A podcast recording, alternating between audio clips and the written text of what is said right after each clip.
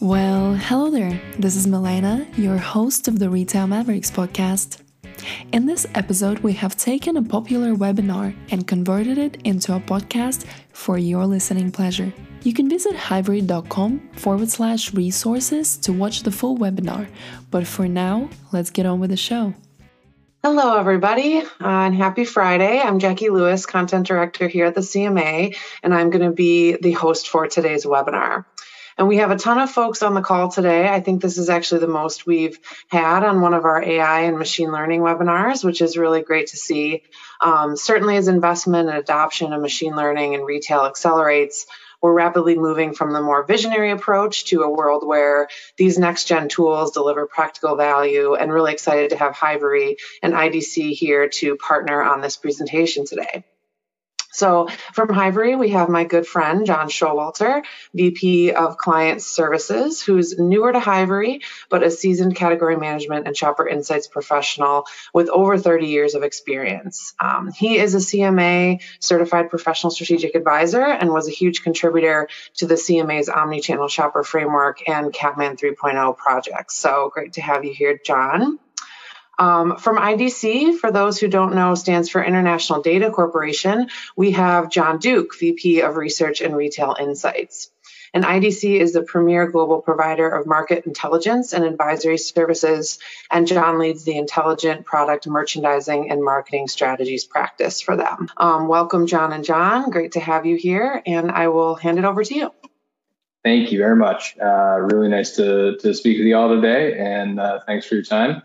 Uh, I'm going to flip over to my screen here. And um, today we're going to talk uh, about next generation merchandising solutions and really spend a lot of time talking about some of the challenges of retail uh, today and, and, and kind of what's to come uh, looking forward and, and how, how some of the solutions out there, uh, next generation solutions can really help solve some of these challenges. Uh, so with that, we're going to, we're to jump in. Um, to start here, if I can figure out how to flip the slides, that would be great. There we go. Um, before we get into the details, I want to start out with this this picture of kind of the evolution of, of category management. It's a very high level, um, probably familiar to uh, to this audience, but you know, category management, the principles were developed you know 40 years ago, back in the 1980s, uh, and you know for kind of the early years, first you know couple of decades, really the the tools are really focused more on planning uh, rather than outcomes, right? So how do we how do we appropriately plan the categories? How do we get the right products in there, but not thinking as much about commercial outcomes, right?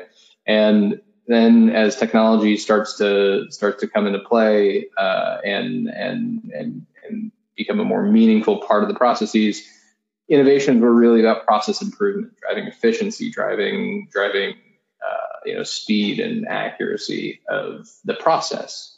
Um, and as we sort of continue moving forward into this world of, of AI supported tools, uh, those again still focused around automation, right? So so more about how do we how do we automate tasks within the process rather than how do we develop the best answer, right? And so now we move to this world of augmentation, and this is really the story the story we're telling today. Uh, that you know, when you think about modern tools, they require speed and scale and an orientation toward the consumer, and and it's next generation solutions that are able to to leverage AI in order to augment decision making to support those challenges. And that's really that's sort of where we're going to take you. Um, so we start uh, again, some of the talk a little bit about some of the challenges of, of current merchandising op- optimization, and and it, the main point uh, is is that current processes constrain retail today. Um, you, they're inefficient, um, quite labor intensive. Uh, a lot of people involved in in category planning, category optimization. You've got teams within retail, multiple teams, multiple people within those teams. You've got the category teams uh, within the within the vendor community. uh, all sort of working together, but through kind of siloed, separate processes with not a whole lot of integration uh, uh, among those teams and among the process, right? So uh, the way that retailers and CPGs are, are working today is uh, largely with outdated tools. They're sharing data, but it's kind of narrow and limited of limited scope. It's through you know face-to-face meetings, email, uh, sharing spreadsheets, and and uh, and uh, you know PowerPoint decks to, to to to kind of make points around around various uh, various tools. Um, you know, it's requiring specialized skill sets and you know what we we all like to to refer to as industry expertise, which really is just a way to spin the fact that we're we're relying more on on gut feel and the art uh, more than the science. And when we think about you know this this idea of localization, uh, this is another important concept that's been you know around retail and and and consumer industry for for quite some time. Yet it's much more of a vision than reality, right? Localization does not actually mean, or rarely means, at the store level. You know, it, it's it's regional at best. It's store clusters that are um, kind of limited in nature and you know maybe grouped by store volume uh, or you know weather or something like that, right? That it's not granular or or, detailed or or all that relevant uh, to the consumer today. Um, and then you know you've got processes that are that are largely disconnected um, across the value chain, and retailers understand this. Uh, when we surveyed retailers uh, earlier this year, uh, 54% of them are citing this this idea of, uh, of improving ecosystem collaboration, meaning meaning within the the, the stakeholder community of, of, retailers and their CPG vendors and and and technology uh, solution providers as well as being a top priority. Uh, and and almost half are are citing this challenge uh, within merchandising specifically of of disconnected data across the value chain. That's a, a critical challenge that we'll come back to uh, and touch on a little bit. So retailers understand this. Um, at the same time, uh, the merchandising function, uh, category management process is under increasing challenge uh, based on trends that are that are accelerating today. So things like small format stores that are that are you know popping up in every segment of retail. So neighborhood grocery retailers, um, you know, everybody seems to have an, a sort of small store urban concept today. Uh, growth of in-store services that are that's that's continuing to take uh, an increasing amount of space from from product on the floor. Um, you know that's been around for again quite some time, but accelerating and, and expanding across uh, uh across segments of retail. Think about you know the the, the grocerant concept in within within grocery stores um, you know, in-store pet services, uh, all of this uh, services, uh, services focused uh, concepts that are coming out. Um, and then the scaling of omni-channel experiences as well. So think about just your own experiences of, you know, walking into, you know, a, a Target or a Nordstrom and, and uh, you know, the space that they've carved out or your local grocery store where they've carved out space uh, from their from their you know their front of store to to to to to actually operate the the curbside pickup uh, operations or fulfill uh, orders. Um, so all of these are sort of shrinking the available space. Um, and then we've got you know the sort of well documented market shocks that we've all experienced recently, whether it's the pandemic or it's the more uh, more recent uh, challenges with uh, with supply chain um, slowdowns. Uh, you know, we we've got a, there's a lot of things that are happening that are that are creating this challenge, right? So, um, see a couple of data points there. Uh, you know, from from a from an online perspective, uh, during the pandemic, 75% of, of consumers' retail wallet was spent online versus in store. Now that's come down a bit, um, but it's still significantly outpacing where it was uh, pre-pandemic. And so, so you know, in in segments where maybe there once was some insulation from e-commerce, that is no longer the case. That's that's that's that that it has staying power, and retailer and consumers are are going to continue to shop online.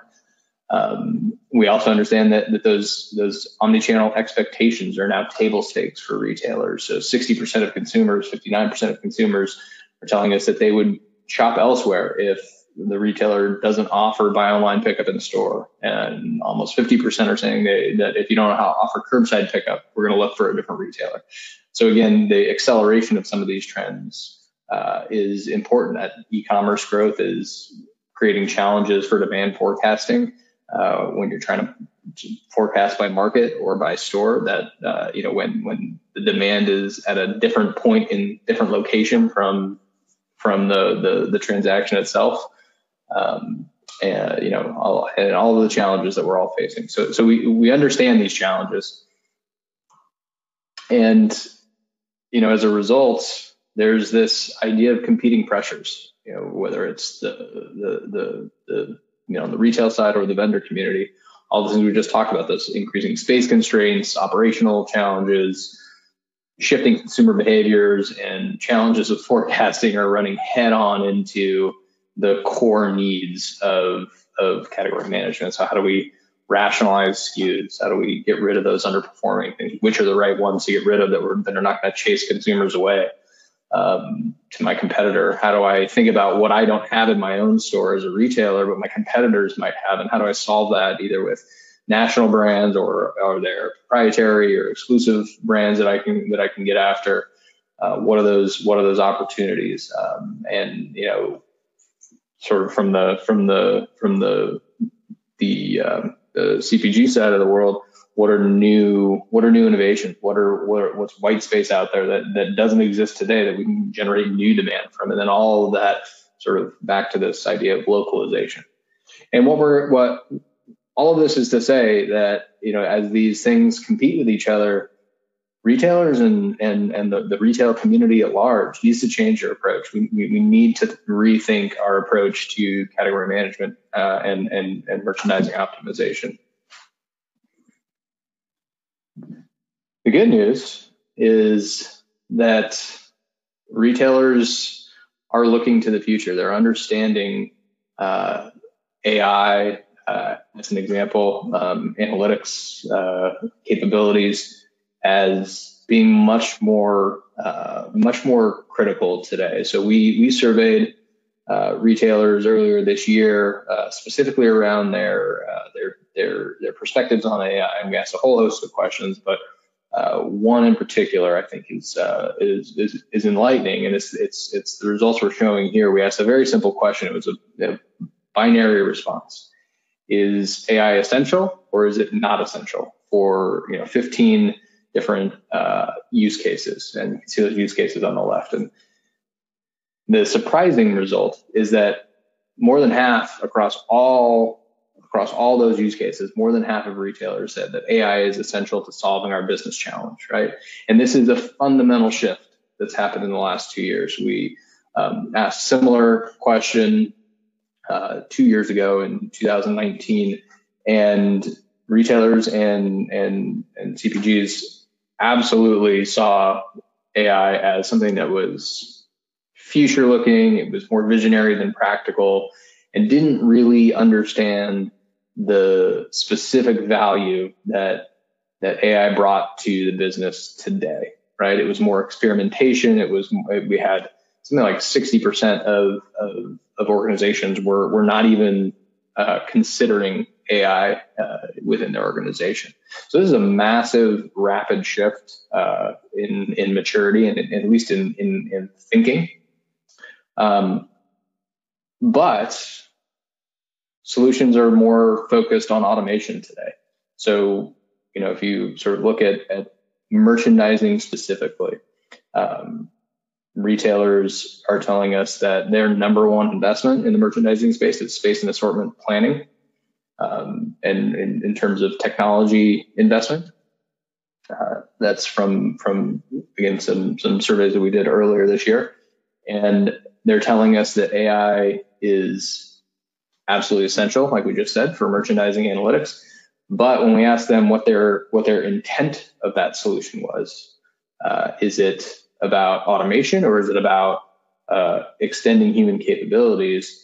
Uh, the 50% are saying that that it's it's the focus is around automation and efficiency, and only 40% are saying that that it's that it's about uh, extending and expanding human capabilities, and that that that difference, that distinction matters. It matters greatly uh, when we think about what that means. Um, AI for automation, the intent of a solution at that point is about you know offloading administrative tasks to the solution. It's giving giving power for low level decision making, um, you know, simplifying and streamlining processes uh, with with with the intent of freeing the human user to focus on those kind of higher level thinking uh, tasks, um, which is which is great, and I think it it it helps employees do their jobs better. But at the end of the day, it's it's it's a task orientation and it's driving a pro this this this sort of process driven culture. Challenge is that retail, and we hear these words all the time, but retail uh, retailers need to be customer focused, right? And and and this is a really good example of how the the industry at large talks about being customer focused, but doesn't actually um, doesn't actually follow through uh, with with with you know across the organization. Uh, this is a perfect example. AI for automation is process focused. AI used for augmenting decision making that drives customer driven culture. So AI for augmentation, it's about extending those those human capabilities, pointing AI solutions toward really complex, challenging analytical problems that humans can theoretically solve, but not anywhere near the speed, scale, and accuracy that's required to deliver value. This is about outcome orientation and it's about helping serve the end consumer better. It's tools, driving tools to ultimately provide better experience for the consumers who are shopping the stores. That's customer driven culture, and that's what what, what AI for augmentation uh, uh, is about, and that's why that distinction matters. It matters. It's, it's, quite important. And next generation tools for merchandising, they are all about uh, augmenting those strategic decisions. You can see some of the things on the right hand side, some of those strategic questions that that next generation merchandising solutions are are, are capable of, of of of answering, capable of, of augmenting the decisions around these these these challenging questions, which I'm sure this audience is, you know, understands these challenges well, right? So how do we what what categories should we expand as we eliminate, you know, our prepared food section as an example, or um, you know, where should we be thinking more about depth of a of a product, of a SKU of a excuse me, of a category versus versus breadth, right? How do we how do we think about that trade off? Um, and you know where where are new opportunities? And next generation tools are doing that through you know making data available efficiently and accurately to you know, analytically oriented business leaders. So we're talking about democratization of data.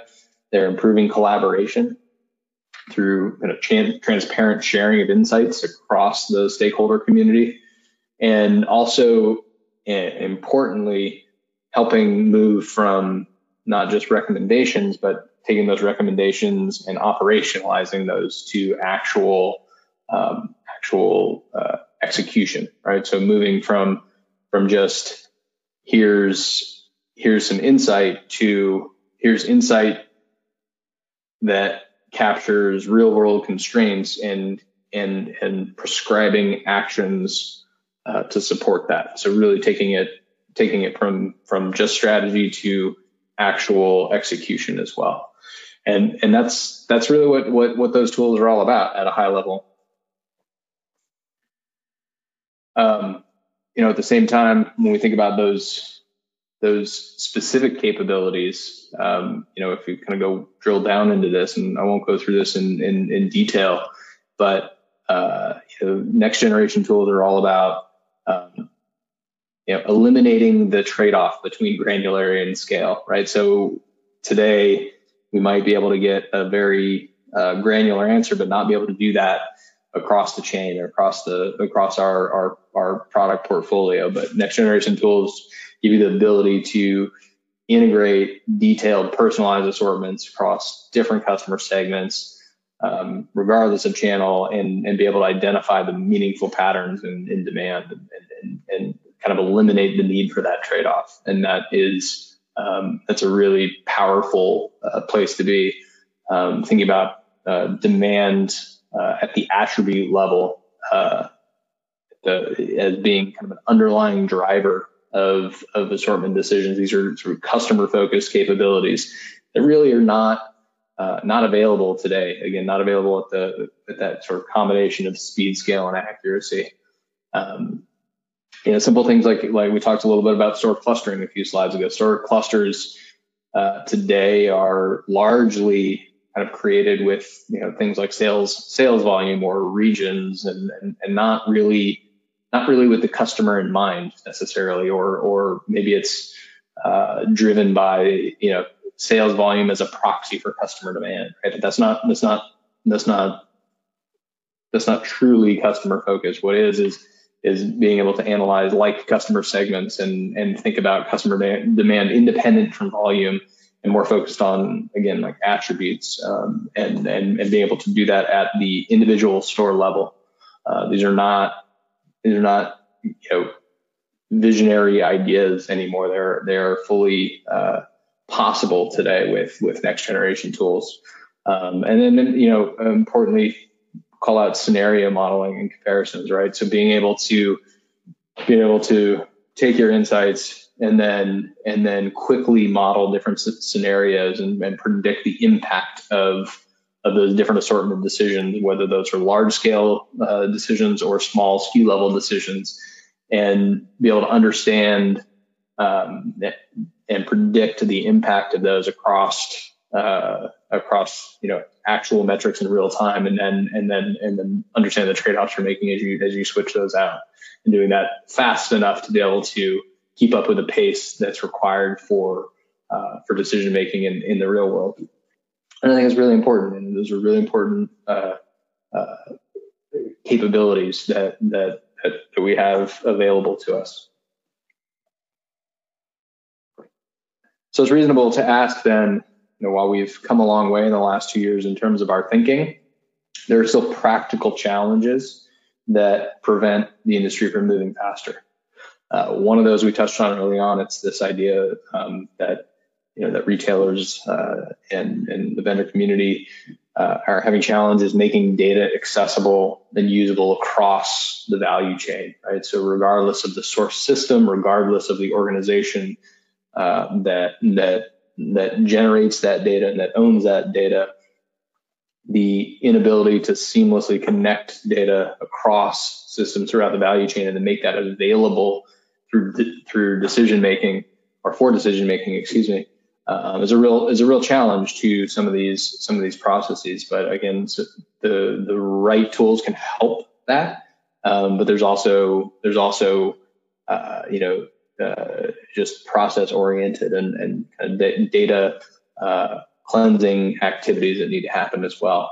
Um, that middle box is a really interesting one as well. So so uh, the retail community perceives uh, significant challenges in in being able to hire, recruit, hire, and retain um, analytics and AI talent, uh, and they they view that as as a uh, unique challenge uh, for for the retail industry, consumer industry, relative to others, um, and that's that's important because I think I think you know, retail as an industry has historically uh, lagged um, other industries in terms of analytical maturity um, and, and, and and and their sort of views on on things like AI, uh, and and that has largely um, influenced their ability to attract uh, attract the right talent.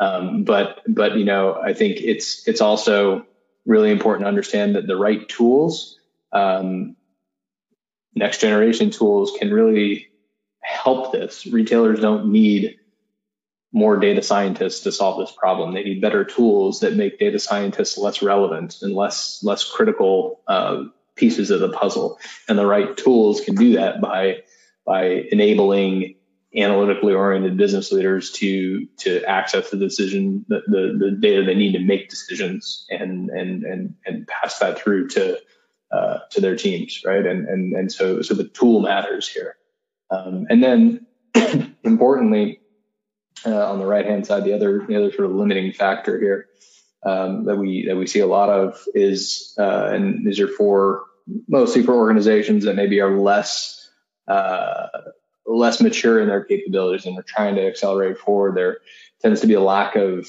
a lack of organizational trust around uh, you know, automated processes, uh, automated processes, and, and, and just analytical decision making in general, right? So so so organizationally, uh, you know, leaders and uh, and and folks throughout the organization need to be able to trust the answers that are coming from solutions. They need to be able to trust the processes and the data and be able to lean. We talked about this idea that that uh, you know there's there's still a healthy amount of of, of gut feel decision making, and you know retail of the future is analytically robust, and the goal needs to be analytics influences every decision at some level, right, and move significantly further down the path uh, toward toward analytical decision making, and that organizational trust is a critical component of that.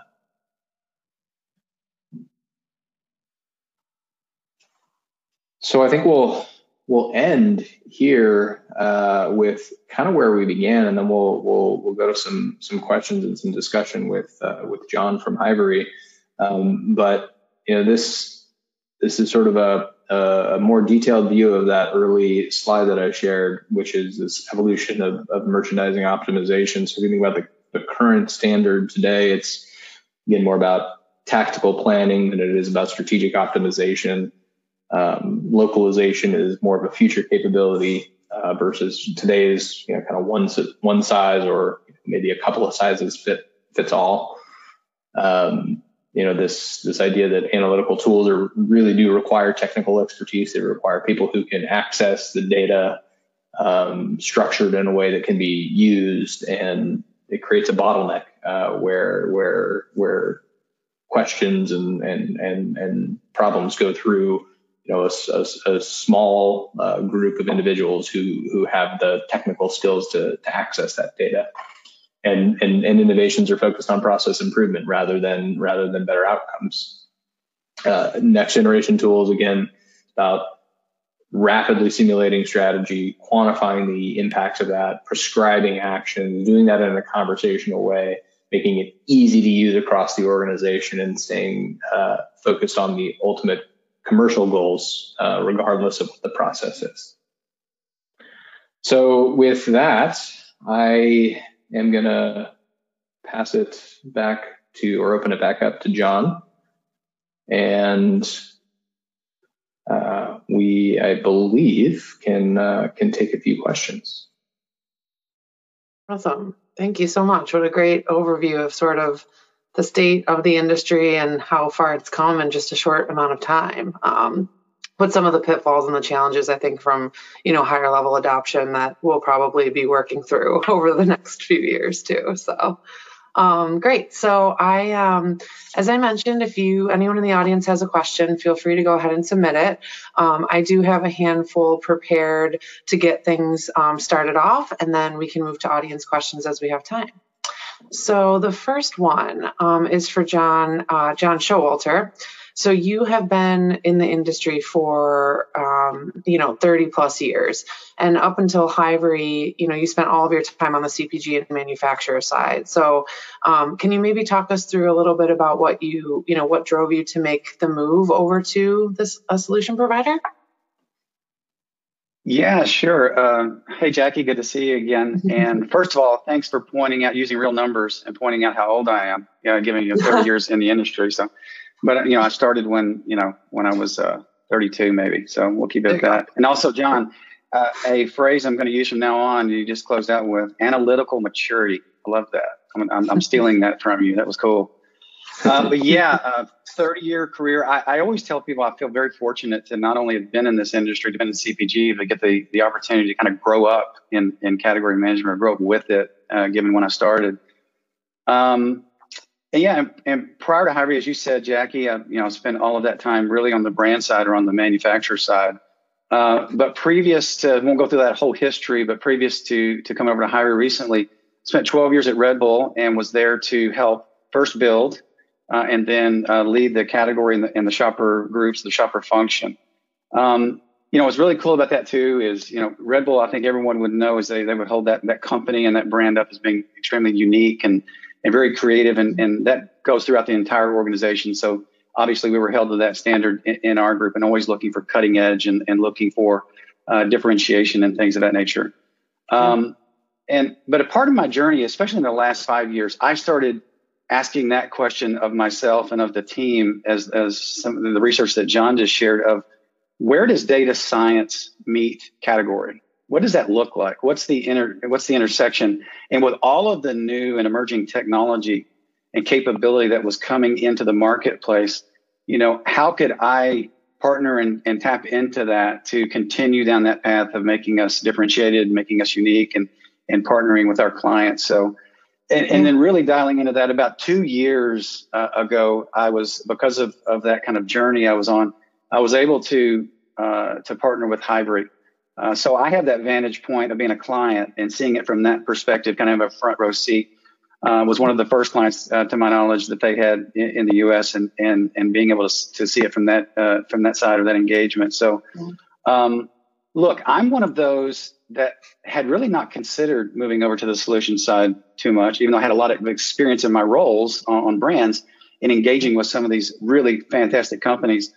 Um, and obviously, this engagement, this pro- this project we did, did not uh, result in a in a uh, an offer, a job offer at that time. A lot of things went, you know, happened since then, you know, uh, and that. But the offer, when the opportunity did present itself, and I did have to face that decision, would I consider making that move? It was definitely a very easy decision. It was, in my experience, while you know we've progressed a lot in this industry uh, over those 30 years but I think you could hold on one hand things that we would, and John kind of touched on this, that we're kind of, you know, uh, maybe behind a little bit in that analytical maturity. I don't know that we've had a lot of true disruption uh, mm-hmm. in the industry, um, but this is one of those spaces where I, I, feel like there's real disruption happening. I think Hivery is one of those that is contributing to that. So, yeah, when, once the opportunity came along, it was it was uh, it was relatively easy decision to make the leap. Good. And a testament to someone who's been in the industry so long to make a leap like this shows you do, you know, you can recognize when something is really monumental and going to change things, I think, because of the time you've spent and what you've seen for so many years. Not that you're old or anything. That's not what I'm implying. Oh, yeah, I am. um, great. All right. So the next one. Um, so in, in uh, the CMAs are our latest um, value and use of category captain survey. So we surveyed our membership, um, both retailers and brands, those that had captaincy programs, and then for suppliers, those that you know had captaincies today. Um, one of the challenges faced by those suppliers that we surveyed uh, was balancing retailer strategies category insights and recommendations, and then their own company strategic initiatives. So, um, how would you say that the next gen merchandise solutions like Hivery's Curate um, can maybe address uh, one of you know this particular challenge that was brought up in that survey? Ooh, yeah, really good question because I reflect back on a number of times in my career. I've also had the the opportunity to try to teach category management. And whether you're uh, a practitioner or a, or a teacher, one of the things I always struggled with, or I felt like was a was a void, or we didn't do a very good job, at least I didn't, uh, was this real tight uh, uh, strategy and tactical linkage, and particularly with throughout the category, not just at kind of a big macro level, like, um, but really being able to drive that all the way through, you know, the category and its its segmentation. So. Yeah you know, look, Shopper Insights or our research in general, I think does a great job of of highlighting the white spaces that you know we want to sit down and talk with retailers about on our particular category and what we want to go achieve or what what strategies do, do we want to go after. And they're yeah. typically about, hey, here's a here's a shopper group, here's some shopper segmentation work we've done that would highlight you've got big opportunities in this group versus that group. Maybe it's need state oriented and things of that nature. Yeah. But what's great about a product like Hivery is it enables you to now take that and say, okay, now how, what, what is the impact if I really do something? If, you know, so now let's evaluate what options I could, I could take to go after some kind of a, of a shopper insight. And then I can, I can quantify that by using, uh, by using Hivery to say, here's, here's either the, the, the, uh, the size of the opportunity, uh, and or the size of several different options toward that opportunity, or quite frankly, maybe the other. It's here's the risk I'm exposing myself to if I swing too too far in trying to go after and, and accomplish something. Um, and it enables us to kind of do that in a little bit more real time nature than say the traditional way, which is you have a great meeting, you have a great engagement with a client, somebody asks a really, really good question, and everyone goes, Great, let me take a note, we'll get back to you. You know, and you do, you have to go back to the shop and do a lot of a lot of analytics and even maybe some primary research to try to to try to get at that. So I, I think that is one of its uh, absolutely biggest advantages is once the data is ingested and stood up, uh, these kinds of, of, questions can be answered in, in, in, an ongoing continuous cycle. Great.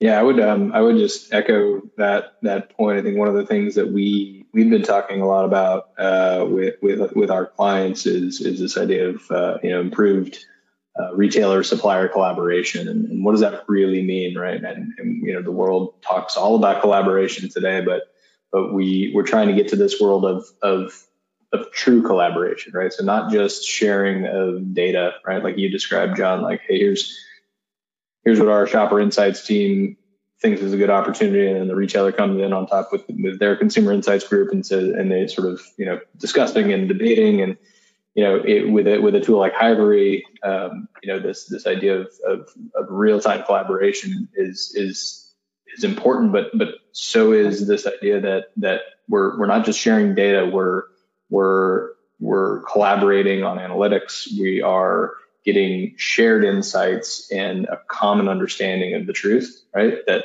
and and and then and then you know we're able then to as a as a as a collective group, uh, you know, work with processes, tools, and and and and incentives that are all sort of aligned together and moving in the same direction. And I think that's how we get to this this world. And and and and, and, these next generation tools are are, are certainly um, kind of essential in that. Yeah, absolutely. Um, great. So we often hear of AI driven analytical solutions providing value but only if companies are able to leverage that. And upskilling can take time. So maybe can you both comment a little on how easy to use um, Hivery Curate is? Yes, and those that have worked with me are, are going to get a kick out of this because they can relate to it. Um, first of all, when you join Hivery, no matter what position in all of client services, sales, etc., it is an absolute requirement that you go through we call our, our, our boot camp, Hivery Academy.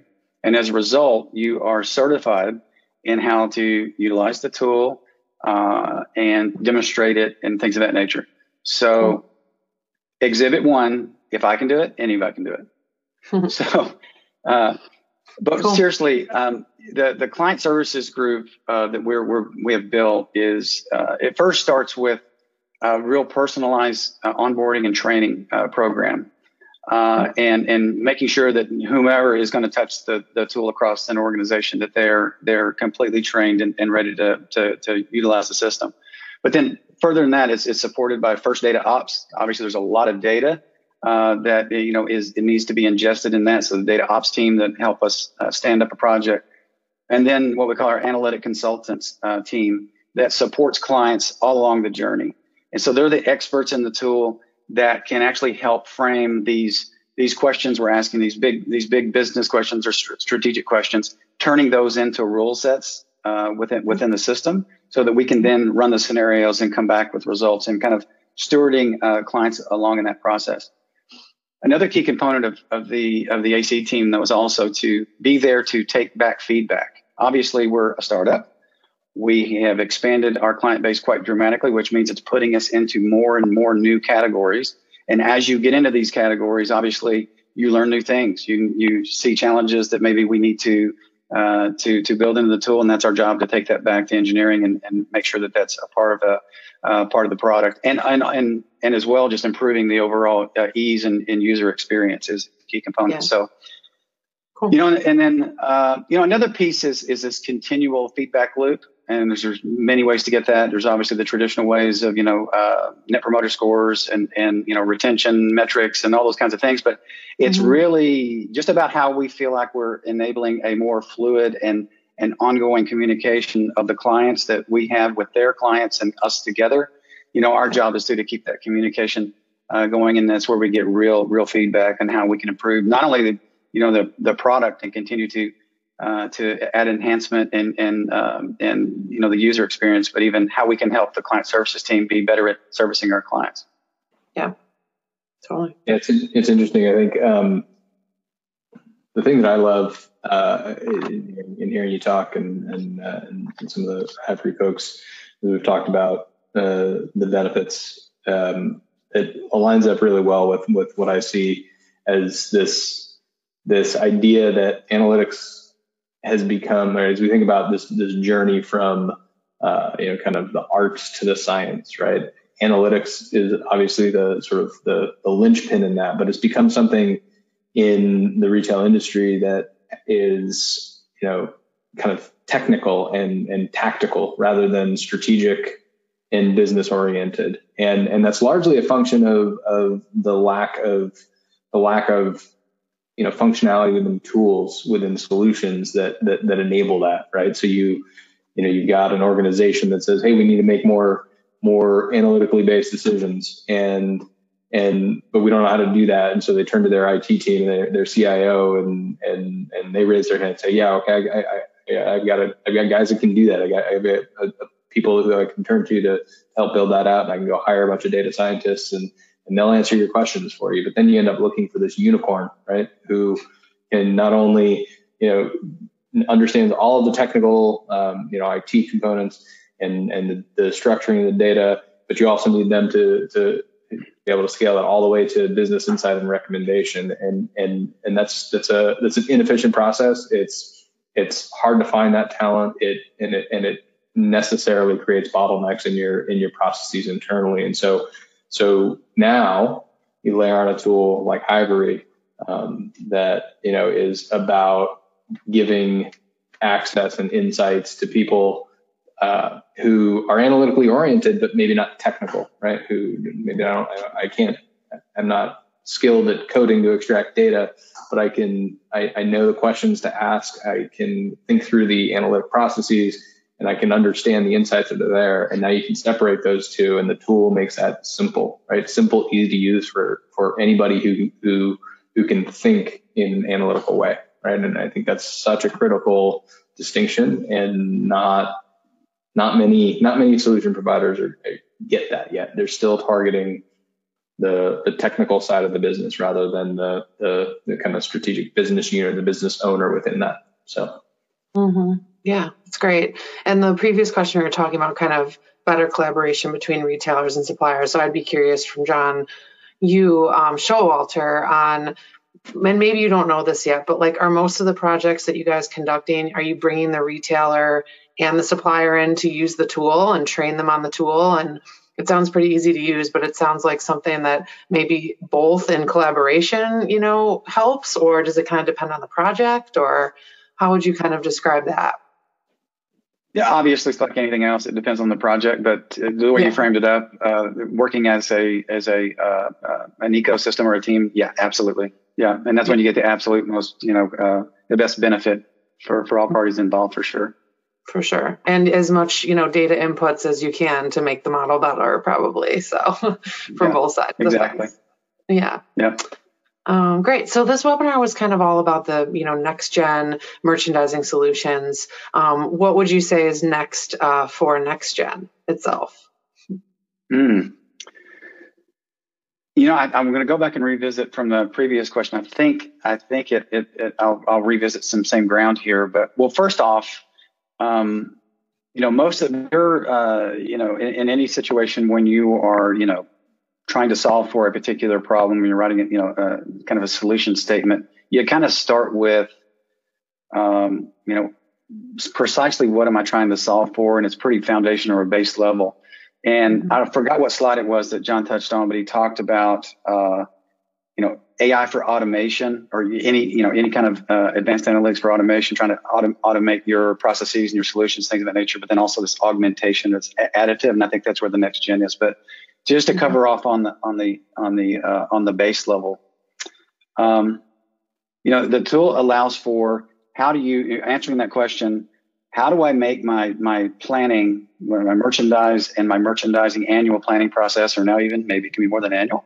Uh, but how do I make that a lot more efficient, effective, uh, and and and and you know get on get on with doing that? And obviously it delivers on that, and that's that's the primary driver and the intent. So I would say the next gen, and I kind of mentioned it in one of the earlier questions, is the ability really in this same conversation, the same uh, you know the same space, if you will, to be able to then to to get onto that kind of notion of augmenting and creating continual conversations within that planning process uh, and be able to do them in real time and not uh, in in, si- in time silos or even in department or function silos, and being able to continually come back and ask those questions of well, what if we really leaned in on you know uh, this or that, and then what would, what would be the potential uh, you know implications, and we can bring that predict that predictive you know uh, answer back to that and make decisions as as to whether or not it is appropriate or worth the risk or worth the opportunity,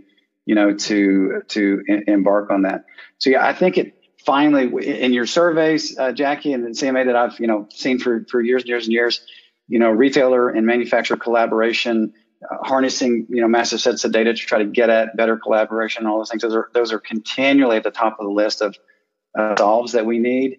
And I really do. This is this is one of those tools. This is one of those uh, uh, you know ways in which we can hopefully keep the con- the conversation uh, you know more continual, more mm-hmm. time bound, or more more more uh, within a, a, an appropriate time uh, you know uh, scale. And uh, so yeah, to me that's the next gen part is being this kind of this notion of augmentation to this to the process.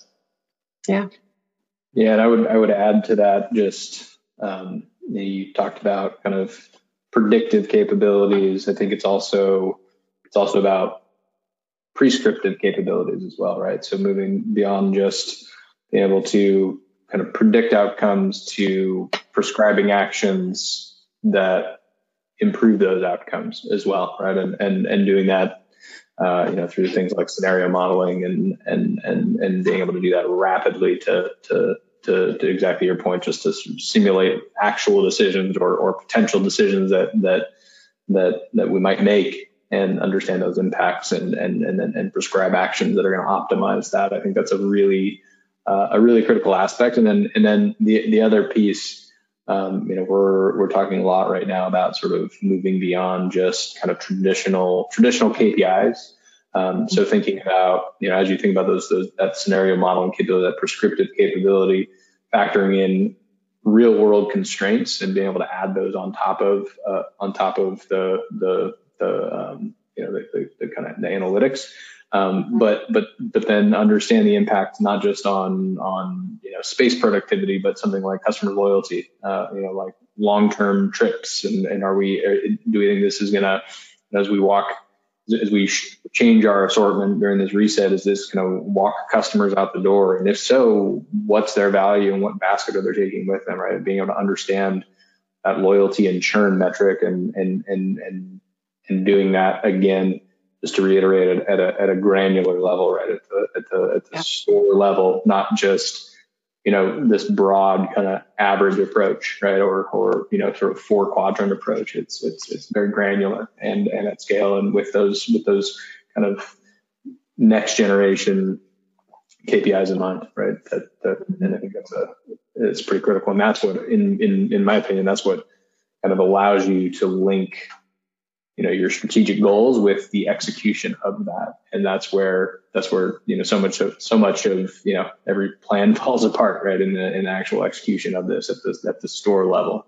And and and having a tool that can that can kind of get that prescriptive ability um, you know at that level is is is really going to kind of make that more seamless right? So. Mm-hmm. Yeah, and to like John's point, I mean, you leave them these. Everyone on this call probably has experience leaving these types of meetings with these hypothetical questions of what is it going to do to my assortment or my churn or my shopper behavior or whatever. But now that you can go back and it's not going to take days and weeks to try and do the analysis or realizing you don't have the resources even to do the analysis there's tools like this that can get to those answers really quickly and accurately is really cool um, so i encourage everyone on the call to just think about you know, experimenting with it or just, you know, starting really basic with something and a model and seeing what it can do and not be afraid um, of sort of the next gen, you know, technology for lack of a better term. So this reminds me of um, about a week ago, I was listening to one of my favorite podcasts, and the guest that this this uh, person had on was somebody who's written books about AI